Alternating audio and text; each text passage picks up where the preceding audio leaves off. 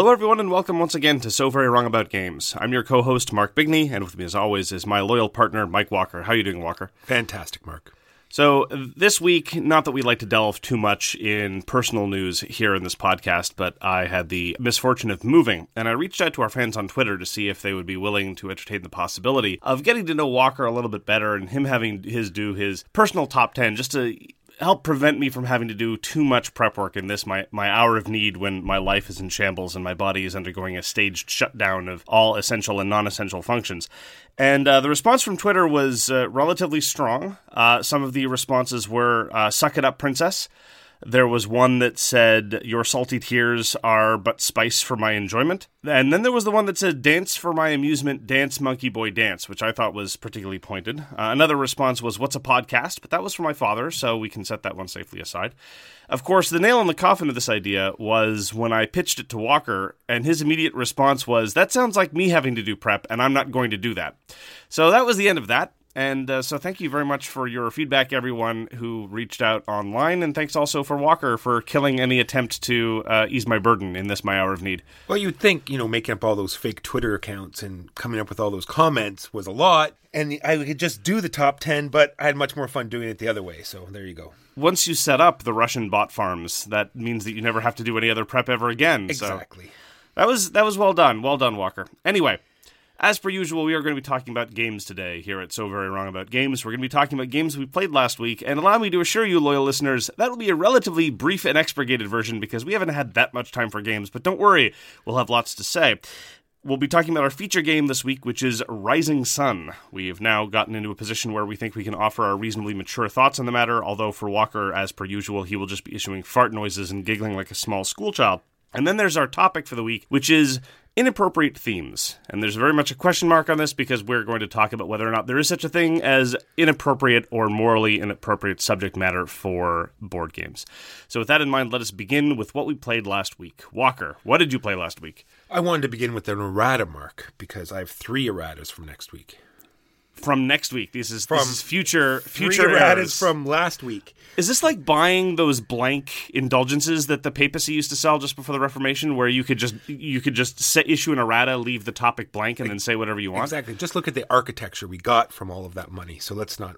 Anyway, first of all, we talked about using the Rising Sun tokens to get random factions. And of course, you cannot do that because the Fox clan came with no cardboard. Secondly, I talked about attending Breakout. That's not going to be happening, so I apologize to that. I recently realized my mental state needs me to work and they have scheduled me for that weekend, so that's out. And for whatever reason, I referred to Mark as a dear friend last week. I must have been either drunk or high, so I also apologize for that obvious lie.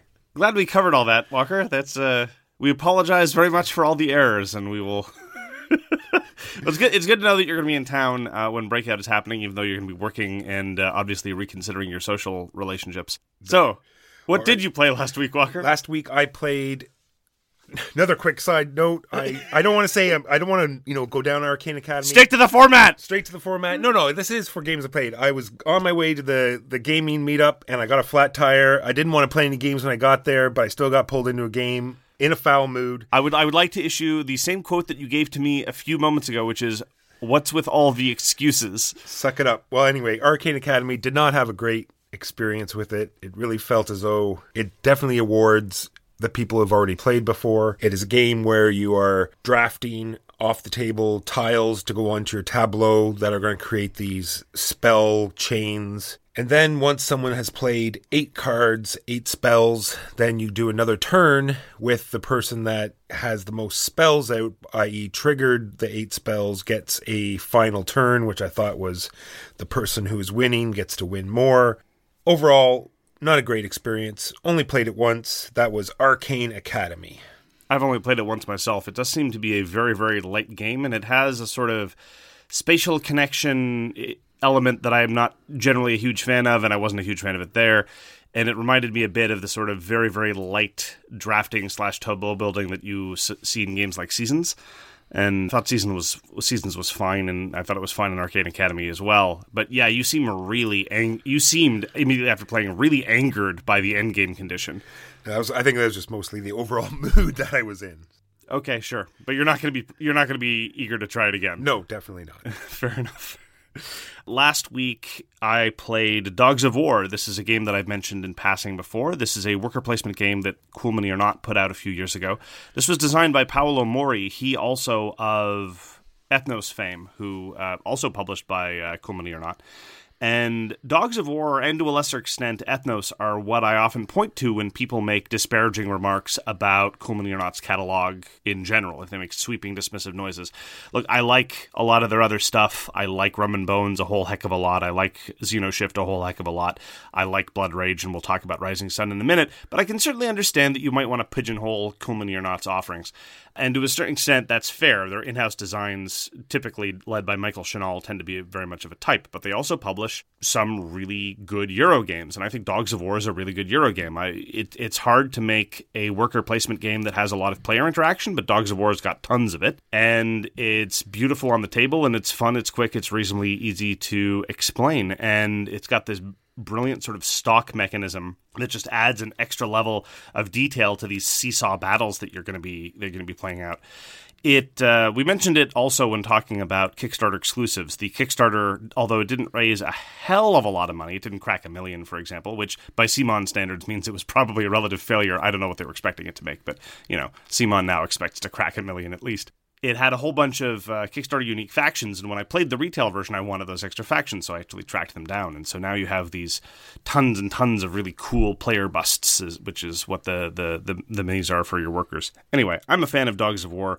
I always enjoy it. I don't think I've ever encountered anyone who seriously disliked it. I will note, and this actually is the first time Walker is hearing this, that I play by the designer suggested variant rules. Uh, the designer himself showed up on Board Game Geek a few years ago and he made several subtle but I think extremely good variations on the system.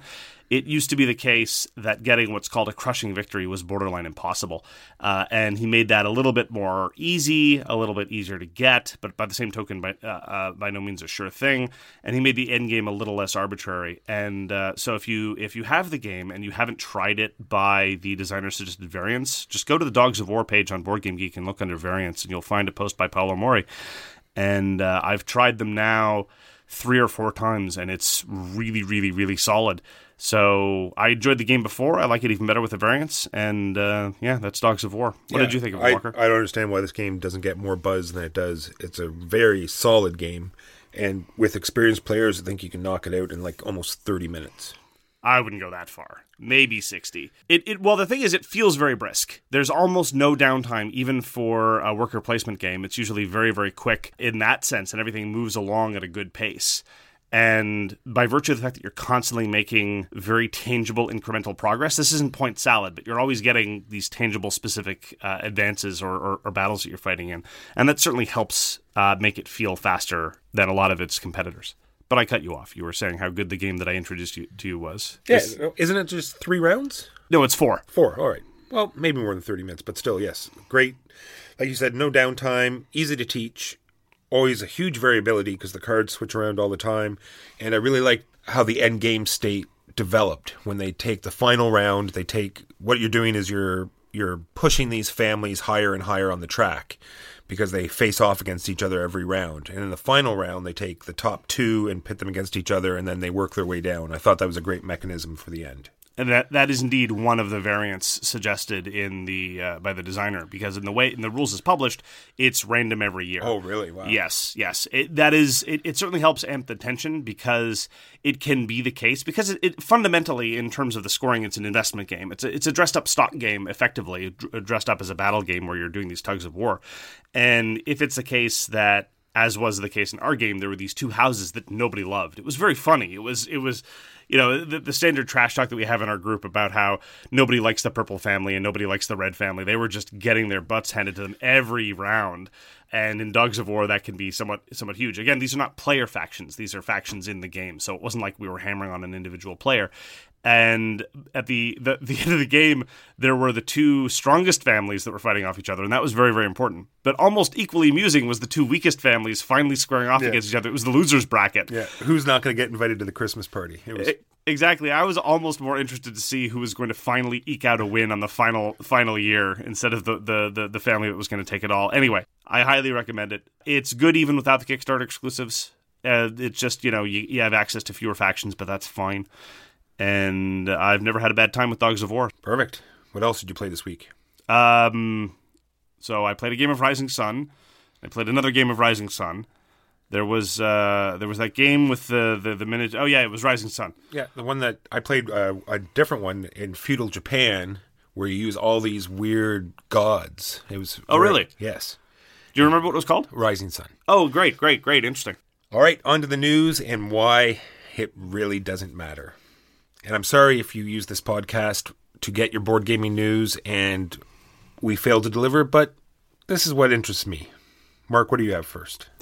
I've been following in a very sort of peripheral way the development of an unpublished game called Deep Enemy Frontier.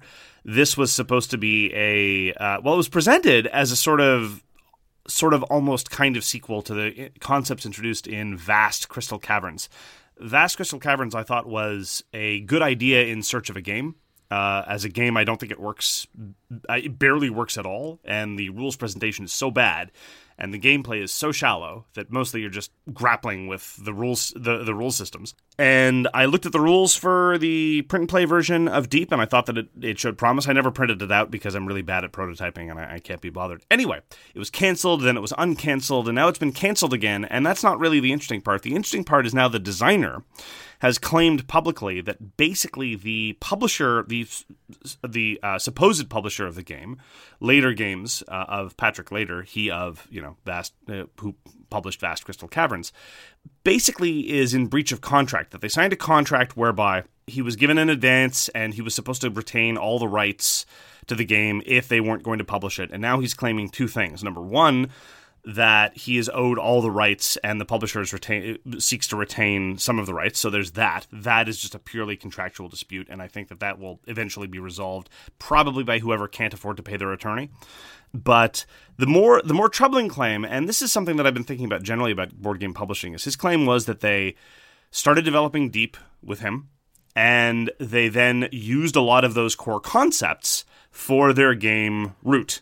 And so his basic claim is that they they they signed him to develop this game. They developed this game in conjunction with him. Then used all those concepts in another game that they were publishing by another guy who's not involved in this, in, uh, uh, who's not involved in the core company at all, Cole Wehrle, who's published other things, like an infamous Traffic, which is a brilliant name for a game. But anyway, and now that they've published that they're publishing Root and they've taken the ideas, now they're just dumping uh, deep, and they say that they don't have any further contractual obligation.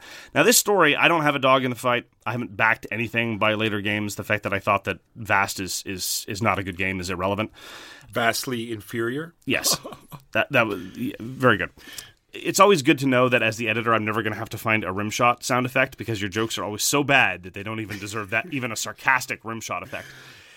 And the, the reason why I find this case interesting is as follows. It's not because I believe one of the, the, the parties involved and I don't believe the others. It's that if this claim is true, and remember I say if, Samuel ba- Bailey, uh, the designer of Deep, was basically manipulated and exploited. And the thing is, he doesn't really have much of a recourse because you can't patent game mechanics. You can't copyright game mechanics. Well, you can patent some things. Anyway, not to get too deep into the law, but my, my understanding is that if that is true, if those claims are true, he doesn't have a recourse. There's nothing he can do about it.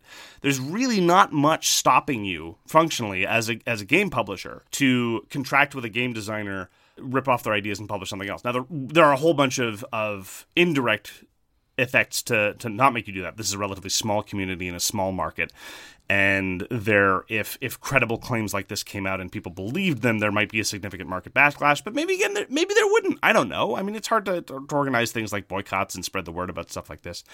But I've been thinking a lot about when does borrowing go too far? And I think this is a, a related topic. I've been reading rules lately for a lot of games, and I've been trying. I'm going to try to track them down and play them that are very clearly, very strongly inspired by another game design.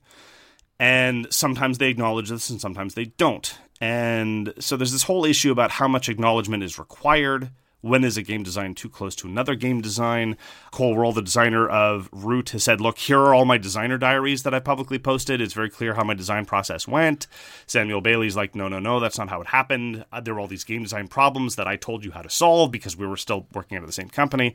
Anyhow, it's a huge mess and nobody's going to win in this this situation that's for sure but it raises a whole bunch of interesting issues independently of who you believe and sure enough it being the internet and because of the way that Mr. Bailey has aired his concerns everyone of course has weighed in with their own two cents and things have gotten very vituperative as per usual, the discussion on Board Game Geek got very nasty very quickly, whereas the discussion on Reddit remained civil, which again shows you that the board game subreddit is a parallel inversion of normal reality. But these are issues that I've been thinking about, and so I found the case very fascinating. So if you're inclined to read many, many pages of a lot of people getting very angry, sometimes with no reason, I thoroughly recommend you go doing some research on this uh, game Deep Enemy Frontier. Anyway, I wish the best to everyone involved.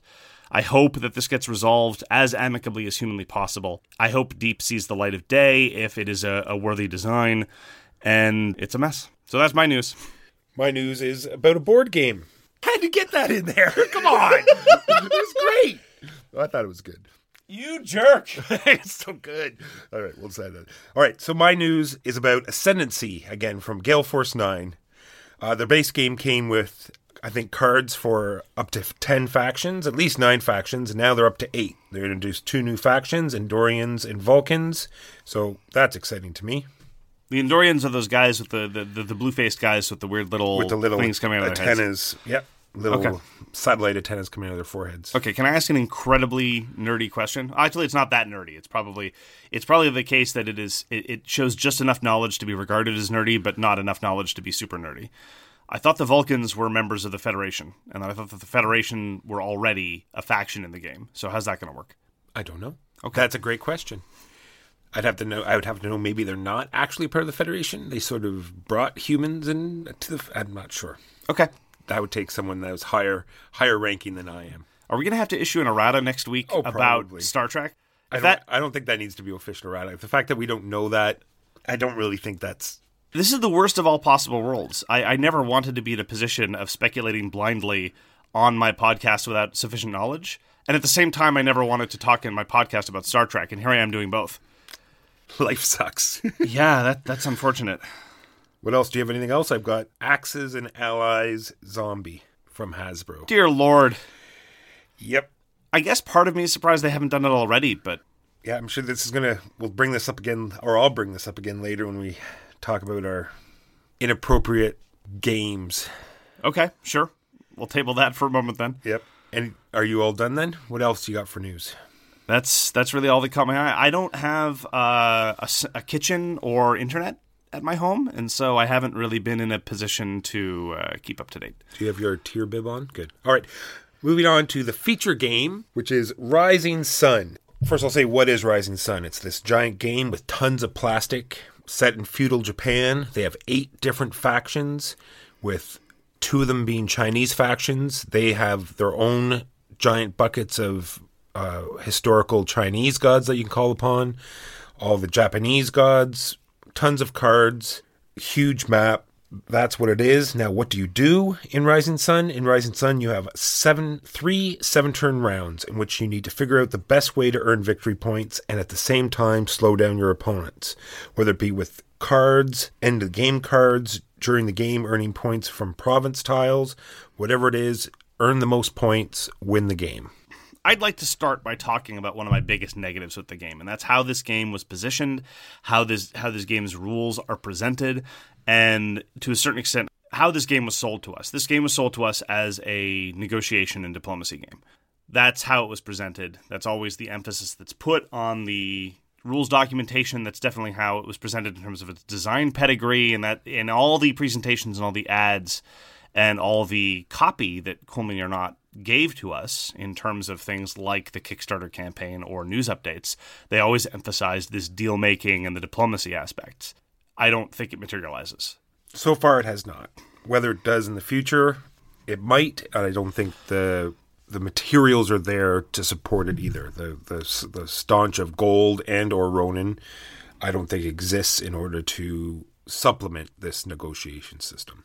I've commented before, mostly in, in the context of Sidereal Confluence, a game that I've talked about a lot, that a good trading game uses asymmetry in order to facilitate deal making. Namely, I'm in a position where I have lots of resources, uh, a surplus of resources that I don't need, and I can therefore use that to supplement the resources that I don't have. Rising Sun doesn't really present that to you. Most of the time, for many factions, it's just because you never have enough of anything to give away.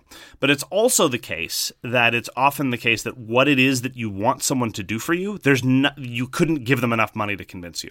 That's not necessarily a problem. And let me let me talk about one of the ways in which I think the game really does sing in order to talk about that. And that is the fundamental mechanism in this game is not negotiation, it's role selection. When it's your quote unquote turn, you play what's called a political mandate, and there's five different ones. And you get to do a superpowered version of it, and everyone else gets to do a weaker version of it and there's a certain amount there, there's there's a staggering amount of variety in terms of what that disparity looks like. For example, and I've said this before, one of the five political mandates means that you do something and nobody else does anything. That's the most extreme version. And then there are ones where you do something super important and everyone else gets to do something comparatively trivial. And then there's all the way to the other end, there's the train the train mandate, which I think is the example of the one where you get the lowest competitive advantage. Although again, situationally sometimes that's exactly what you want to do. And normally if this were actually a negotiation game, you would be able to take this moment of you having the power of selection and really offer it up for sale. There's a game that does this, I think, really well called Chicken Caesar, which is a hilarious theme game. It's about chickens running a coop styled after the Roman Republic, and I think it's done very well. It's a cute game. I love it. And anytime you have the magical golden rooster in, well, it's not actually magical, but I like I like more magic in my life you get to sell your influence. It's like, okay, well, I'm, i might be inclined to do this. Offer me money to convince me to do something else. And so there's lots of deal making and, and, haggling to be done. In Rising Sun, I've never been in a position, and I've never seen anyone be in a position where they're looking at a whole bunch of mandates and saying, "Eh, I'm kind of indifferent as to the, these various things. Make me an offer." Usually, it's the case that the, the, that that choke point, that decision point of having a political mandate, is so important to you, and the benefit is so crucial that there isn't really much that other people could offer you. I actually asked people on Twitter, could, could you give me an example of interesting deals? And the most interesting deal that someone that someone mentioned to me that happened in their game was once someone was going to do an action that was going to get them two Ronin, I offered them three Ronin to do something else. Like, yeah, sure, that's great. Win win if the best that you have to do from these mandates is to get two Ronin, someone can offer you slightly more and that'll happen. But those those kinds of incremental differences I have I have yet to see materialize. Usually it's well, obviously I had to do this to get me this benefit, beneficial thing. And if someone's sitting clockwise, uh, someone's sitting around the table for me is like, well, I'd rather you do this other thing. They don't have it in their power to realistically offer you enough to change your mind. Has that been your your experience too? So far, I think it's really going to depend on player count as well. I could see in a three player game where you only have one battle, or even in some territories where there is no battle, where you just have you're the only one with troops there. Now you have this money, you know, that you don't need anymore, so you can you know quickly use it, you know, to, to support your you know things that you need done. You know what I mean? So I can see in certain circumstances where it might happen. I agree. I'm open to the fact that in certain circumstances, with some groups, you're going to see more deal making than we do. Absolutely. And as I've said before, you can play Hansa Teutonica or Tigris and Euphrates as a diplomacy game. They don't lend themselves to that particularly well, but you can do it. And the amount of table talk will vary considerably by groups of people. But to my mind, what makes a really good negotiation game, what makes a good diplomacy game, what makes a good trading game, is that the economy or the action economy of the game is such that in order to get things done, it's very easy to conduct transactions, and it's always been it's always obviously beneficial even to new players how they might want to engage in deals.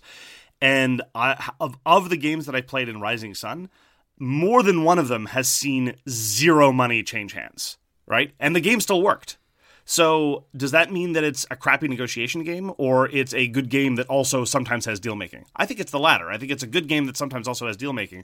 I just think it was a little strange how it was presented to us. I'm not accusing them of, of lying to us or anything. It's just a little strange, that's all. I believe it was strange, but I think it was more like on even one of the playtests we did, I think the way he presented it that way as well, and I think it was just to try to get people to do it. Whereas if you, you know, I mean, if you downtone it and just put it in there as oh and by the way then it might not happen as much whereas if you bring it to the forefront and try to make it this big thing maybe people are, will be more obliged to do it Sure, but I think even that is a missed opportunity because let's let's let's use this to seg- segue into um, I think a corollary to this.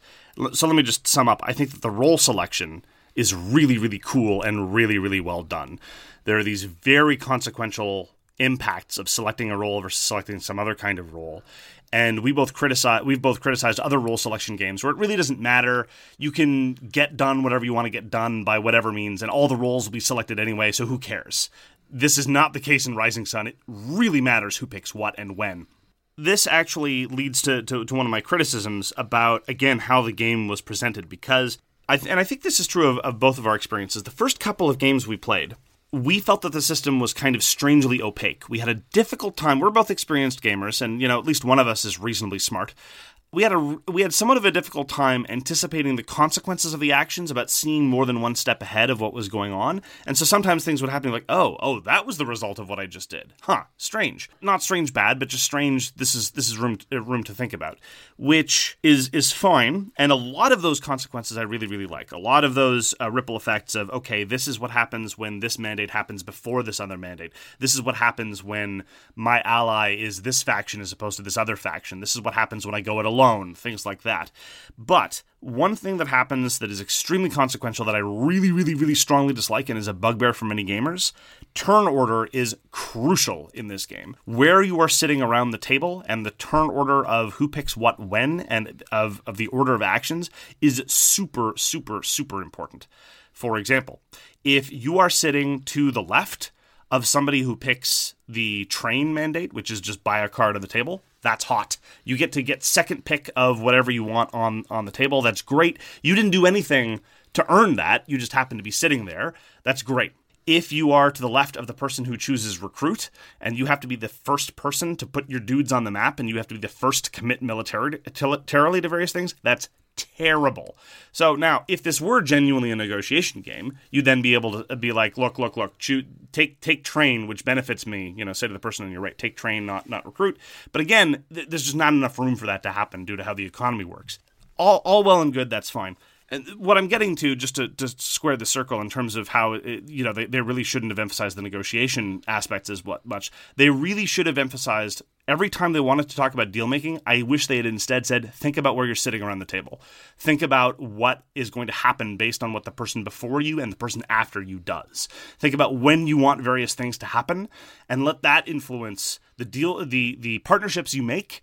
Think about uh, use that to think about the people with whom you pick fights. Think about that in terms of the mandates you pick as opposed to the mandates you don't pick. Because every time I play now, it's the common rookie mistake to just ignore uh, seating order and be blind to the consequences of that because it is massive. Has that been your experience? Yep, no, for sure. And especially knowing who's going to be able to pick two of the mandates a turn as opposed to just one, right? And and knowing who to ally and who to get the most benefit. Going back to allies, and I think they specifically use that word to make it more than it actually is, because being allied with someone really gives you hardly zero benefit whatsoever. There's like this harvest action, which could be huge, but in almost every instance that I've been someone's ally has been zero to me, more advantage to them. And the other only other good one were, was the Mar- uh, Marshal order, which lo- allows you to build castles. The only way to get more strongholds on the board. Other than that, the rest of them no big deal whether they're your ally or not. Everyone pretty well gets to do the action anyway. You save a dollar, you get one extra troop. That's it. So I think they use the word ally to make it a little more stronger than it really is, because when you break an ally, it's really not that not a huge problem. Speaking of great uh, game mechanics, let's now talk about the gods. Along the top of the board, you have a random four gods that you're going to choose from every game, which is another great aspect because it'll be different every time. Not only does it really change the game which gods are picked, sometimes it can really matter in what order they go in at the top of the board. And how the gods work is when a recruit action happens, when you're allowed to place figures on the board, you can instead place what we call Shinto up on the gods. And when a god phase happens, which is four times in a turn, whoever has the most force on a particular god will get to do whatever power that is. And I really feel that all the powers on the gods are all well balanced. They can be uh, very situationally powerful and uh, are a great addition to the game. It's a little area majority element on top of this uh, area control battle game. And it's typically decided by ones or twos, which again makes the order so important. This is not a game about negotiation diplomacy. This is a game about turn order in in elements like that. And if you overcommit too soon, you're going to be in serious trouble because someone can snake it out from under you. So that sort of ties in the honor track as well. They have these honor tracks and all sorts of games. Like I can't think of them all. It's like uh, off the top of my head, Mage Knight has the you know, are you good, are you evil? A lot of these games have these tracks and they're fairly meaningless. In this one, it is exactly the opposite. It's almost always come into play. Even one of the factions, you know, triggers off of it, and it's even something you have to uh, play towards. And I thought they did a fantastic job on that as well. It's very interesting and it's well done. And I hate arbitrary tiebreaker mechanisms or ones that are hard to adjudicate, and the honor track makes it very, very easy. Because ties are common in this game, ties are relatively frequent because we're talking about a relatively low figure count in most instances. So just being able to, you know, know who's at the top of the honor track breaks all the ties, makes things very easy. But this raises another problem I have with the game. A lot of people have been commenting on the balance of this clan or that clan or the balance of this card versus that card. I haven't seen anything egregious certainly nothing that would make me want to pull out, you know, bring out a banhammer or something like that. But one thing that does trouble me a great deal, and it, it, I started noticing around game two or three, and it's become more prevalent, I think, as time goes on. It's not so much the balance, it's how the different pieces interact with each other to affect balance. Let me give you an example. We talked about how there's going to be four random gods. Well, there are two clans, and again, this is just off the top of my head, that really care about which of the gods are out there. For example, there's the Sun Clan, which is one of the Chinese clans, and they really, really love being at the top of the honor track. Amaterasu is the goddess that brings you to the top of the honor track. If she's not in the game, then there are com- it is comparatively much more difficult to stay at the top of the honor track. Sometimes it's impossible. And based on what other card sets you might have randomly selected for your setup, again, the variety is incredible in this game there might only be one single way to climb up the honor track, and that's by doing a very specific thing in a battle. We'll get to that later when we start talking about battles. So, if Amaterasu isn't in the game and the card set isn't there, staying at the top of the honor track is borderline impossible and really, really, really hard. Similarly, uh, the benefit that the Dragonfly clan has is their mobility. They get to move wherever they want and they get to deploy wherever they want. But if the god that gives you free movements is out, that lets you get extra movements all the time, if they're out, then suddenly the Dragonfly clan isn't as cool because this other clan that has some other benefit on top of that gets to move around wherever they like. Similarly, things can get a little bit weird by player count. The Fox clan gets to pop up wherever there's a battle if they're not already there. But the number of battles you have on the map is a function of the player count. So if you're in a three player game, well, eh, you're probably not going to use it that much. But if you're in a six player game, suddenly you have a lot more options available to you. And so some of these balance consequences strike me as not necessarily super problematic, but a little unfortunate and a little janky. That being said, there are so many things interacting with each other. You have the you have a card system, you have the god system, you have the battle system, and the fact that there are five different card sets that you're going to randomize before every game and you have like I said you have the gods that you're going to randomize between each game and you have eight different factions that also have to interact with each other and the fact that you have all of this stuff clashing in one game and it still sort of feels balanced I, I think he did a pretty good job. It's very impressive and again the the joy in this game for me is getting a better understanding of how these different systems interact, and in the context of a game, knowing what levers to pull to manipulate all these other subsystems. For a game with a, a not a particularly heavy rule set, it's it's reasonably approachable. It's not simple. It's not an intro game, but it's certainly not a heavyweight game. But it has more system interactions than a lot of other heavyweight games that I've played. So yes, absolutely, that was well done. But my point is that sometimes, based on which random elements are in the game during setup, these systems will interact in radically different ways, in ways that sometimes strike me as problematic in terms of letting people's special powers sing. Because we've talked about this before. In a game where you have special powers, in a game where there's faction asymmetry, you want to everyone's power to feel unique, cool, special, and, and nifty. And sometimes, because the, the, the, god you need isn't there, or because the god you don't want is there, you're going to feel less special. Or, for example, and this is just a, a, a, a blatant instance, there are the two Chinese factions that each have their own set of the so called seven lucky gods. If no matter how many players are sitting around the table, if only one player is one of the Chinese factions from the Dynasty Invasion expansion, then they will have access to these cards that no one else gets to buy. So they know that whenever they get around to buying them, they'll be there.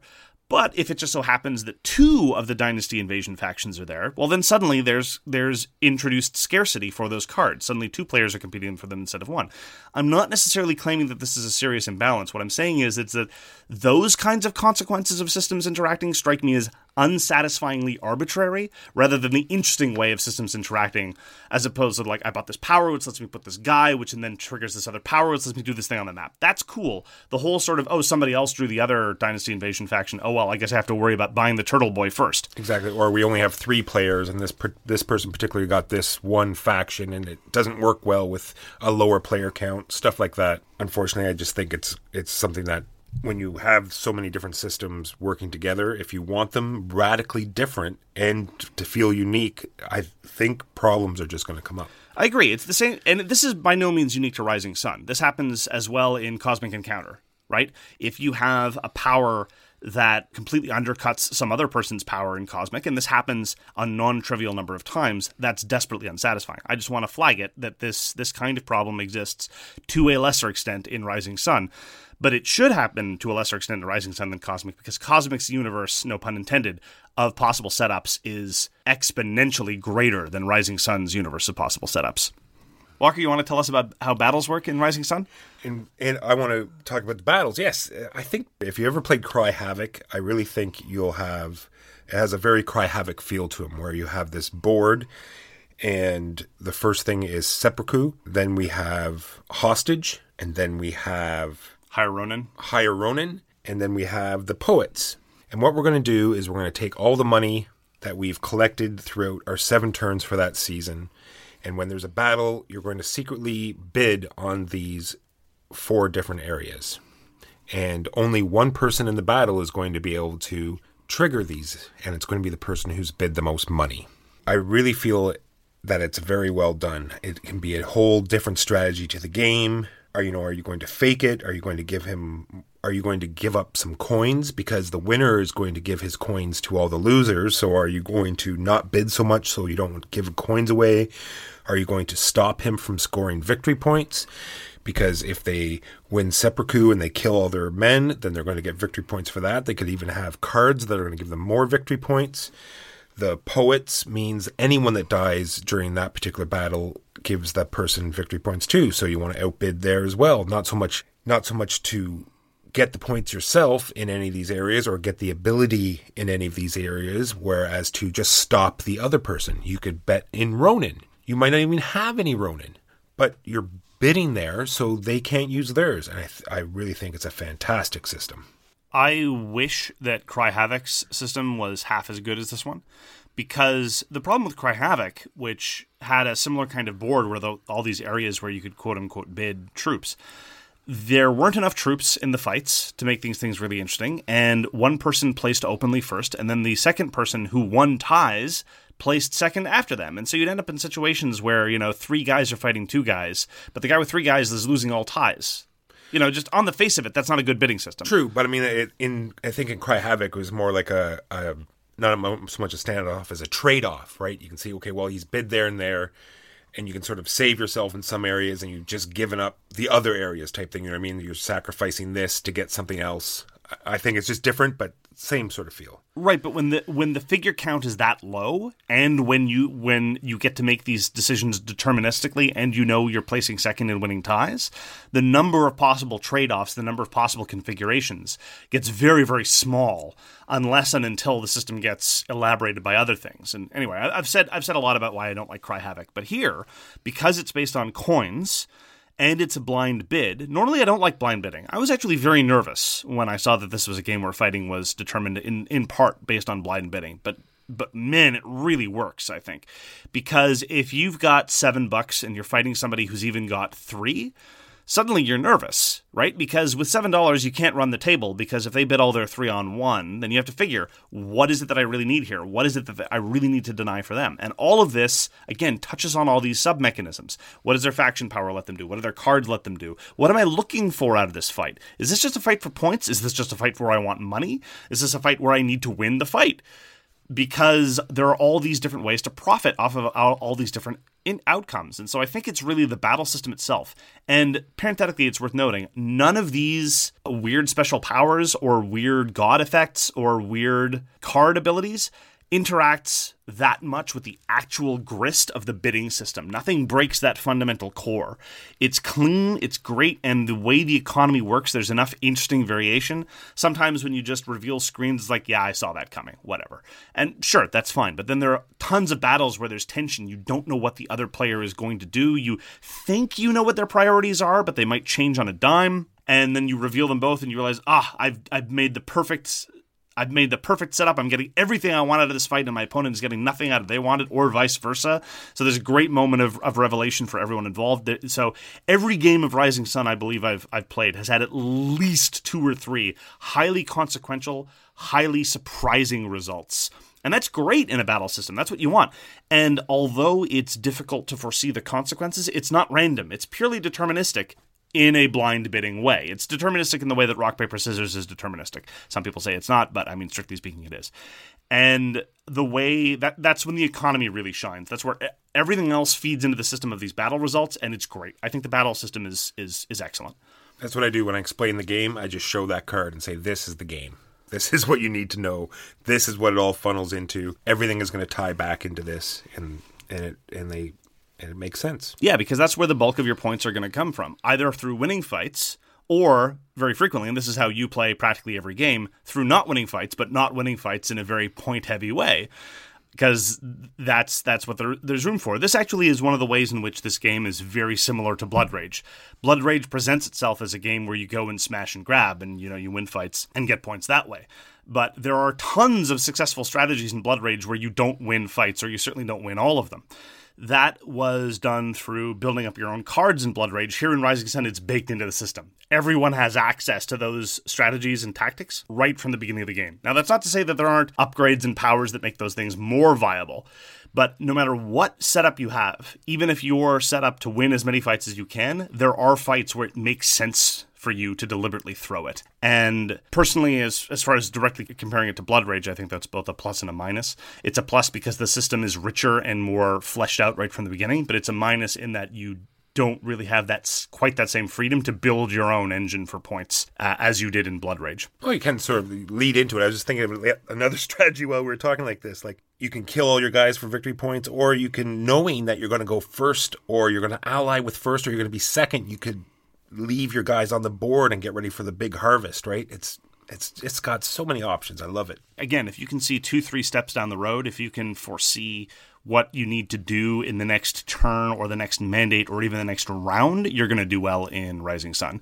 You're going to be where you need to be. Everyone else is going to be struggling to keep up, and you're going to be able to be always fighting the next battle instead of uh, instead of compensating for the last one there's eight different territories. There's a stack of tiles. You put them out, and depending on the player count, there's going to be that many battles. So some of the territories will come up blank, and you will not fight in that particular ter- territory that round. This is all predetermined before the turn starts. That's another way I think that sometimes the systems combine in potentially unsatisfying ways. For example, everybody starts the game with a fair amount of force in their quote unquote starting province. And if your starting province doesn't have a, a, battle in the first round, that's a little bit of a disadvantage because that means that there's one place where you start out where you're not apt to win a fight. Because provinces where you're not going to win a fight are just inherently less valuable than provinces where you might be able to win a fight. And similarly, uh, there's a whack of endgame scoring based on how many different provinces in which you've won fights. So the game encourages you to go and win fights in lots of different places. There's lots of ways to win points by constantly fighting in the same place, but there's an incentive to go out, go and spread out.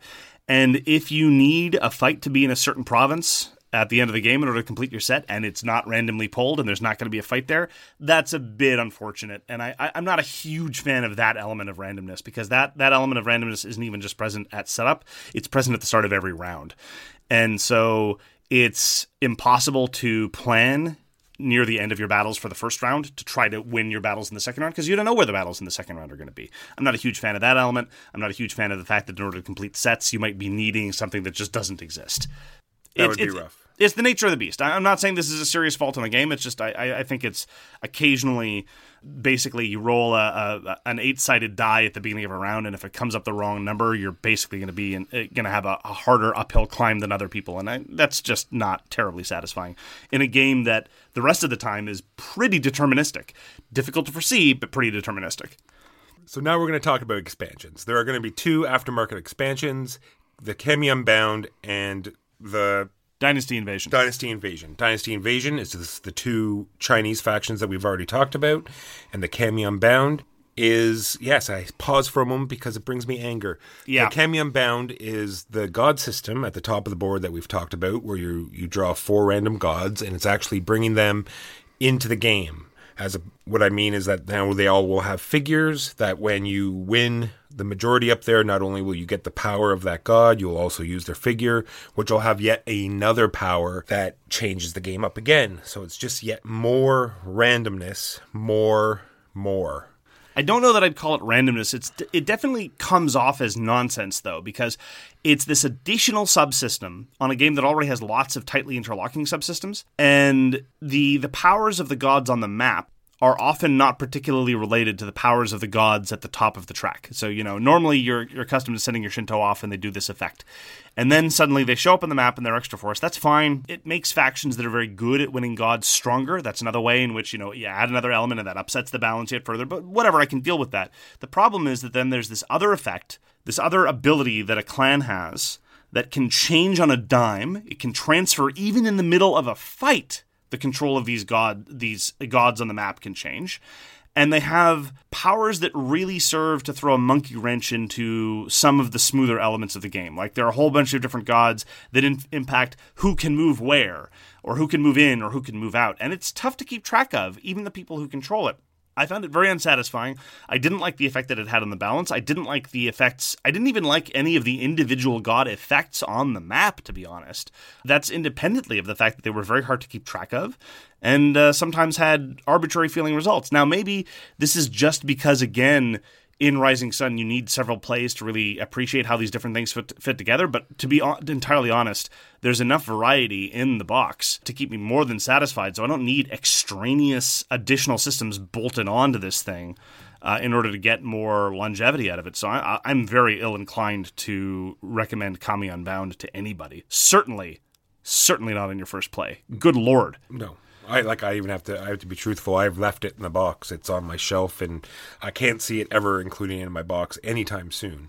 Like you said, if they can switch at any time, how they switch is because, like we said, you bid at the top, whoever has the most force. So a lot of the times it's tied because you can't put many troops up there. So all the ties are worked out by the honor track, and the honor track's going to move during battle. So in the middle of the fight, guess what? I now have more honor than you, so now that god is mine. So we stop, we figure out, you know, the gods move around, and it's very fiddly, and would not recommend. That having been said, I think it's safe to say that we're both big fans of the Dynasty Invasion.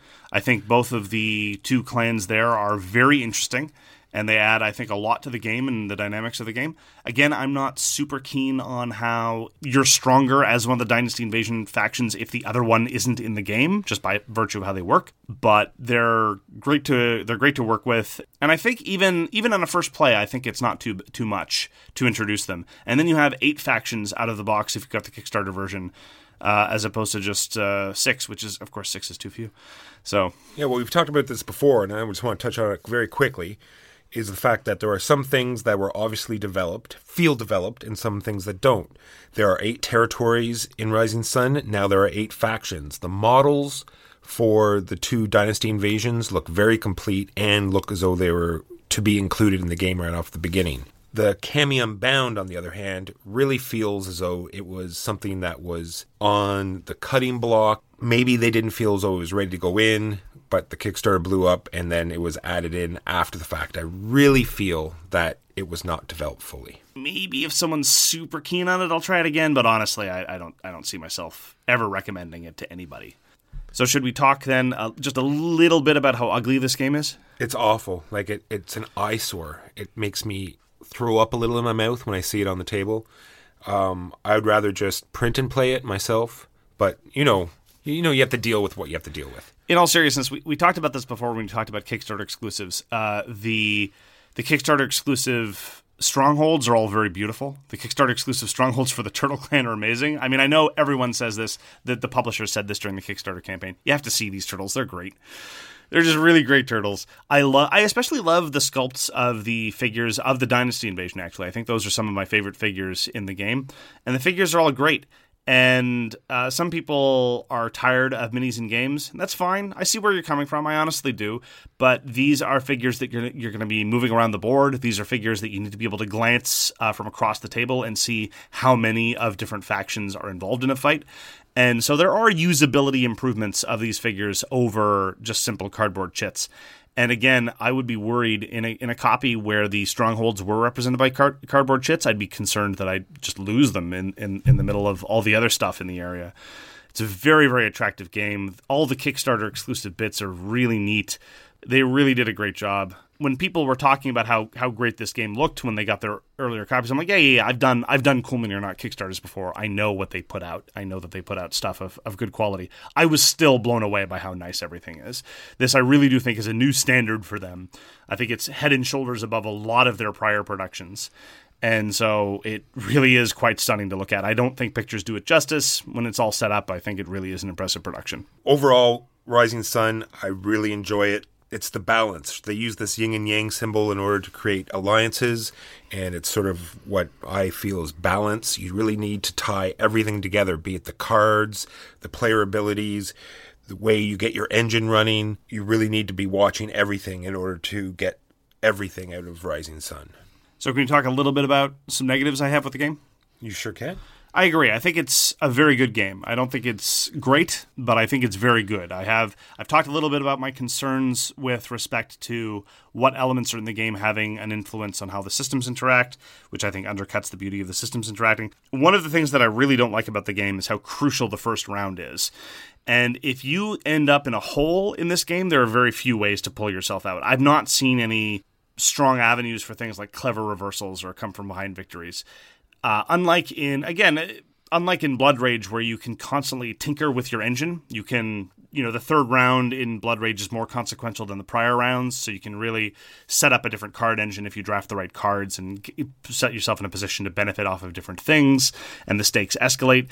Things don't really escalate in the same way in Rising Sun to the same extent, and if you have a terrible first round, or if you have a ter- there are only three rounds of the game, or if the early part of the round is disastrous, you're behind the eight ball, you weren't able to get enough income. Income is really, really crucial, and there's not a whole lot of clever ways to get money. So if you're not able to pull things together and you only have a few crucial breakpoints to do that, then you're going to have a really, really tough road of it. And I have seen this game produce utter and complete blowouts in a way that not a lot of other, games do. I've seen games with scores of, you know, 125 to 10. And that's really something. And this was not a question of somebody that that particular game I'm thinking of wasn't even a game of somebody who'd played half a dozen times against someone who'd never played before. This was, I think, everyone was playing their second game. And so that isn't necessarily a huge problem with the design, but it just goes to show that this is an opaque system with lots of moving parts. And if someone's not able to figure it out, someone's not able, not able to figure out the second order considerations and they, they just they can't get any money and they can't get their guys out, it can be a very, very, very tough uphill climb and there's not really a lot of ways to pull that out. No, you definitely need to flow with what's going on. You need to you know watch what's going on. You have to watch what your opponents are doing and you need to be able to suss out ways to get victory points at all times, even when it's not your turn. It's it's a great system. So that's what we think of Rising Sun. So moving on, let's talk about our feature topic of the day, and that is the question of whether or not there are inappropriate themes, or whether or not it is ever uh, inappropriate or immoral to have a game represent certain events. So, Walker, you're the one who proposed this theme. What specifically were you thinking about? The thoughts I have it's all the time I started this hobby out, you know, playing Axis and Allies and all these types of games, and, and I always wondered what war veterans think of when they see people sitting down and and reenacting what they had to go through, and sometimes even changing something very emotional to them, something very hard fought for them and for the country. And we sort of just sit down and arbitrarily say, oh, now look, you know, Germany's winning World War II. And and sometimes I really wonder, is that right? You know, is this something that we should be doing? I can respect the personal feelings of people not wanting those things to be presented. It's the same way about film, right? If you see a movie, whether it's a documentary or a, or a drama or even, I don't know, an action flick about something that you were involved with very seriously, then I can certainly understand not wanting to watch that kind of movie if you see something that was very traumatic and deeply meaningful, meaningful you rendered as entertainment, that can obviously be troubling. That doesn't necessarily mean that it's a problematic piece of entertainment. It just means it's troubling for you and you don't want any part of it. When it's the case that it's abstracted out to a, a big geopolitical level and it represents uh, the war as being some sort of massive chess game, I actually appreciate that because it emphasizes that there were these purely geopolitical, realpolitik elements motivating it. And I don't I, when when war gets overly sentimentalized, that's when I think things get problematic.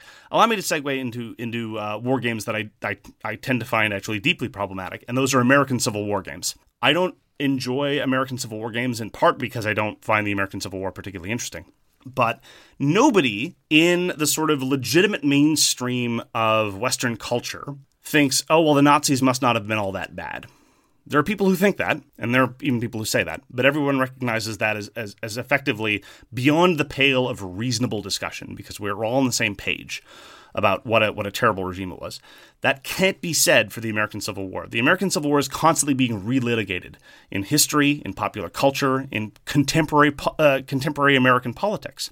And so when you have games that talk about the American Civil War and they lionize these Confederate generals, it's like, oh, Robert E. Lee was such an honorable, decent man, and he was so noble and such a talented general. That's where I get ooked out. That's where I think, think things start to get dangerous because when you start to romanticize the specific ideals that motivate odious political regimes like the American Confederacy, then you're in trouble. But people don't do that with World War II games. There aren't World War II games where people talk about how, you know, the Third Reich was, oh, look at all their economic successes. You know, they, they had such a successful economic model. Look at their full employment records and things like that. That doesn't happen. Context matters, is what I'm saying. And the context of the contemporary view of the Second World War, I think, means that you can do games with a certain modicum of respect and it not be deeply problematic. I don't think that's true of things like the American Civil War. I don't think that's true of a lot of other armed conflicts. All of that having been said, there are there are counterexamples. There was a there's a very famous uh, card game that I quite like called Upfront, and even hardcore war gamers were deeply upset at the fact that the cover picture of Upfront is an SS officer in full uniform, and the way that th- this is this is again about context. The way that it's presented, the cover image of that of that SS officer, the prominence that his face takes on on the, the, front cover, people thought that, that was inappropriate. People thought that, that was problematic and, and troubling because that became, you know, the face of the game, some SS officer. So just because a subject matter is okay, and I personally don't think that any subject matter is necessarily off the table, how you execute it matters. Has there been any actual game that while you're playing it, you started started to feel uncomfortable? Absolutely. So there's a game called Ladies and Gentlemen, and this is a relatively light party game where half the table represents the gentlemen who conduct business and earn money, and the other half of the table play as ladies whose job it is to shop and put together outfits.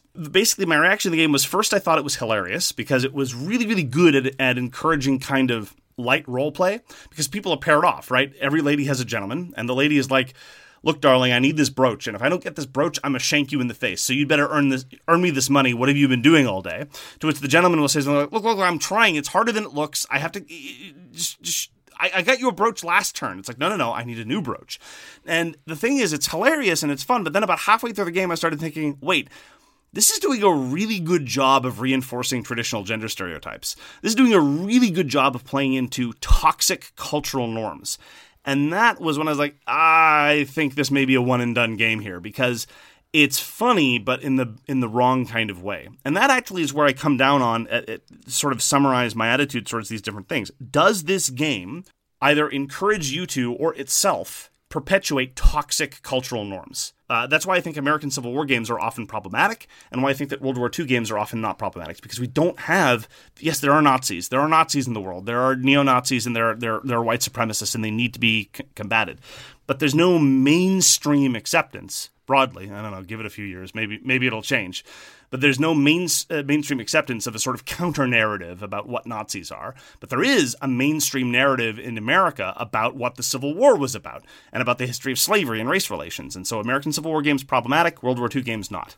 My one game is a game from GMT called uh, Distant Plain, and I legitimately halfway through you're looking down at these cards and they're actual photos of soldiers and this is like a conflict that's happening right now it's still happening today.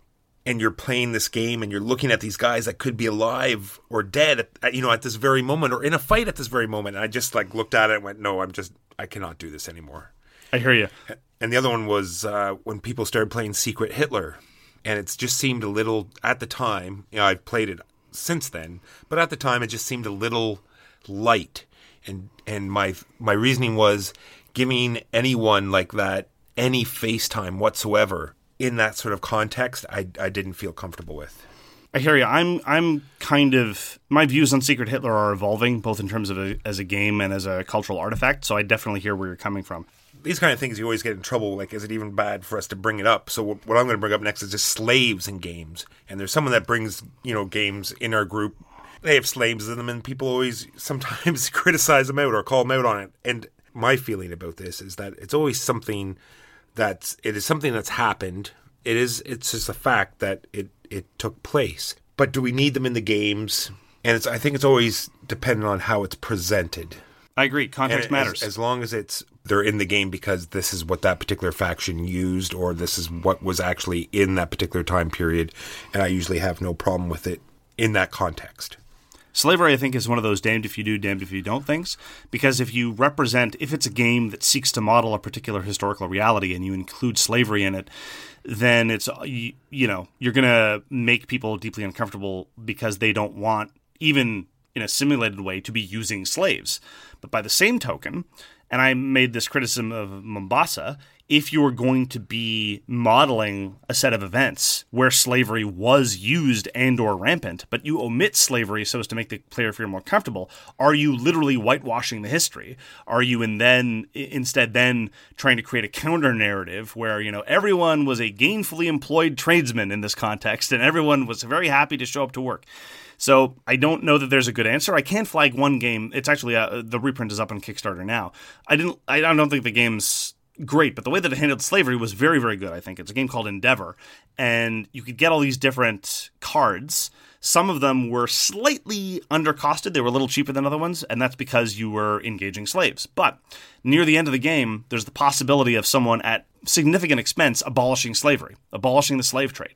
And then what happens is everybody who's engaged s- slaves in the past, they lose all those cards and they get punched in the face. Uh, so it's kind of on a pure gameplay element. It's just a risk reward kind of kind of discount thing. Do I take the discount and the possibility of the hit?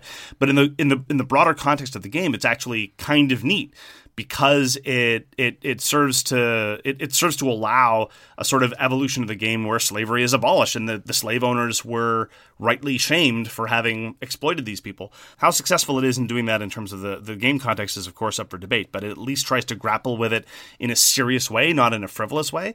When Five Tribes came out, that Days of Wonder game, and just slaves were one of the suits of the card, and they said, well, you know, Arabian Nights, you know, there were slaves everywhere and things like that. The basic response in a lot of people, and I thought this was fundamentally right, was you didn't need to include them. This is this is trivial. It doesn't really serve to influence how the gameplay works. And yeah, they were part of the stories, but come on, guys, like it's just you know, you know, we Let, let's move on. exactly. And so again, context matters.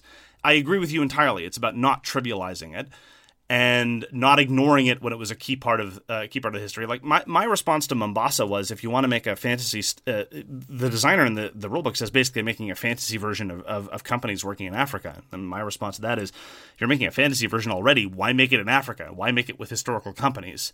If you if you want to omit all the bad stuff, set it somewhere else. You're not treating the original topic with the kind of delicacy and sensitivity that it deserves. So you can set it anywhere you want. Go ahead and do it. We also talked about this briefly when we were talking about hate, right? A lot of people are objecting to hate. And again, I think context matters.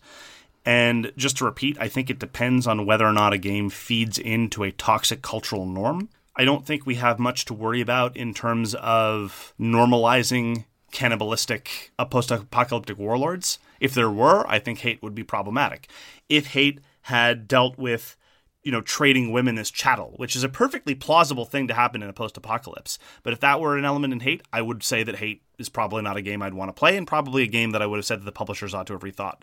But they don't. They didn't do that. The game could have involved horrific incidents of sexual assault represented in the game. Again, very plausible in the context of a post-apocalyptic world, but they didn't do that.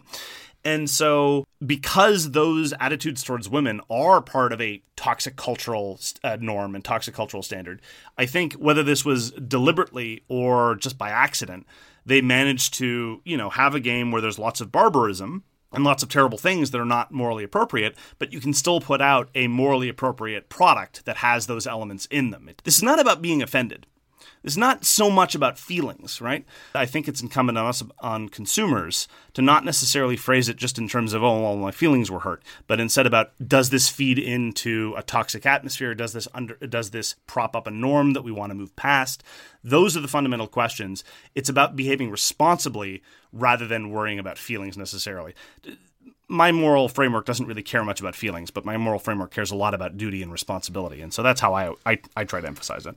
All right, let's try. Let's quickly tie this back in to Rising Sun. Rising Sun is a game where they've completely represented an entire culture of Japan and a little bit of China, their entire religious system for that era, and I think they did it in a way that offends shouldn't offend anyone. I shouldn't know.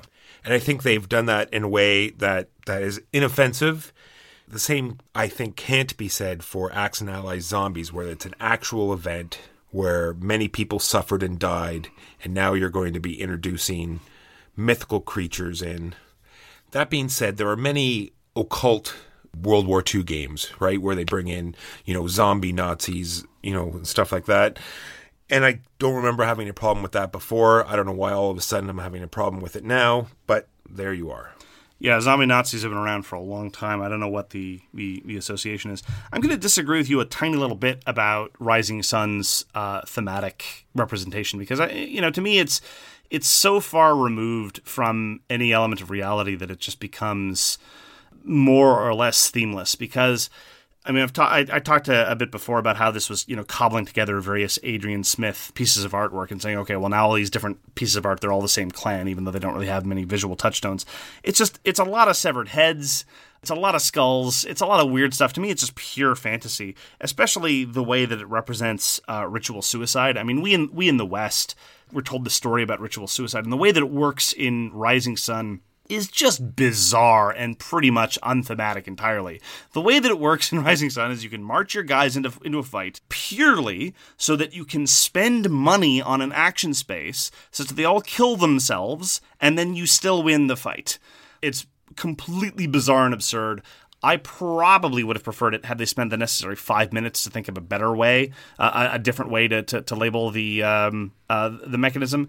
I don't think it's irresponsible necessarily because again, attitudes towards uh, samurai and ritual suicide. My understanding is that in in um, in a lot of contemporary Japanese culture, the the attitudes that that is ridicule. That the samurai are basically regarded as you know idiots because they basically were.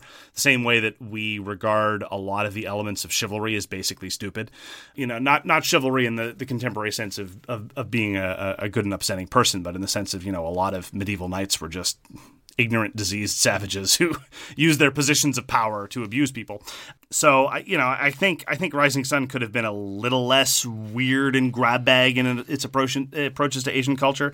Uh, I think there are other games put out by Europeans that treat with Japan a little more sensibly. Uh, Senji is a good example. I like Senji a lot, uh, and I think it's it's it's more grounded.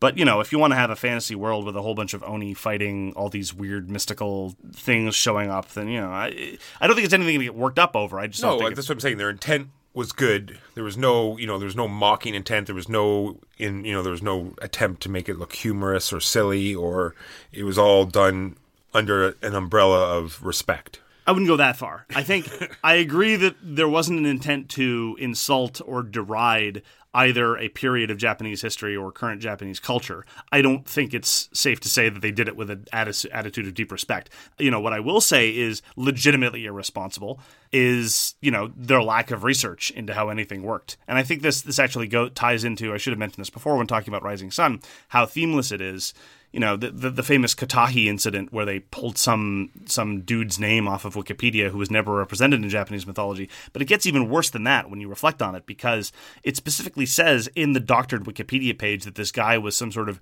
raging monkey god right? If you're making a thematic game and you can't even bother to doing research past Wikipedia, that's fine. But the Katahi in the game doesn't have anything to do with rage or, or, or anything of the topic. He's good at harvesting for crying out loud. So not only is it the case they were just pulling random bits from every, you know, various bits of pop culture and Wikipedia, they didn't even spend the necessary half second to try to tie together these random bits with actual gameplay effects. I'm wondering maybe they found out in time and know that he's a farmer, so they changed it to a harvest thing? Oh wow! If that were true, that would be interesting. And the other thing I'm I want to just tie back in is to the Axis and Allies zombie thing. I'm wondering maybe it's because it's going to be such a mass market thing, where usually the other Nazi occult things are so small it's not going to go to the mass market. Where this is going to be a Hasbro Axis and Allies out to the mass market type thing. Well, in video games, they've been doing uh, Nazi zombies are pretty mainstream. I mean, Wolfen, Wolfenstein did it, the original one back in the '90s. Uh, don't the uh, Call of Duty games do zombie Nazis all the time, and all the other like half dozen other World War II games that that always come out? Yeah, maybe I'm just an idiot. It's how they do it, I guess. I'm, it's it's it's the proof is in the pudding. Yeah, again, context matters. How it's executed. I share your misgivings. Suffice to say. There you go wrap us up. Well, that's going to do it for your episode of So Very Wrong About Games. Thank you very, very much for joining us.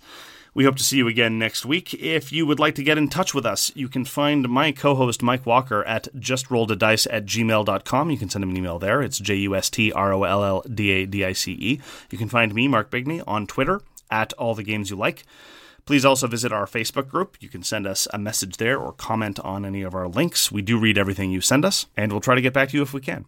So we hope to see you again next week. Thanks very much for joining us. Take care. Peace. You've been listening to So Very Wrong About Games, produced by Michael Walker and edited by Mark Bigney. Special thanks goes to What Does It Eat for generously allowing us to use their most excellent song, FOS, as our theme.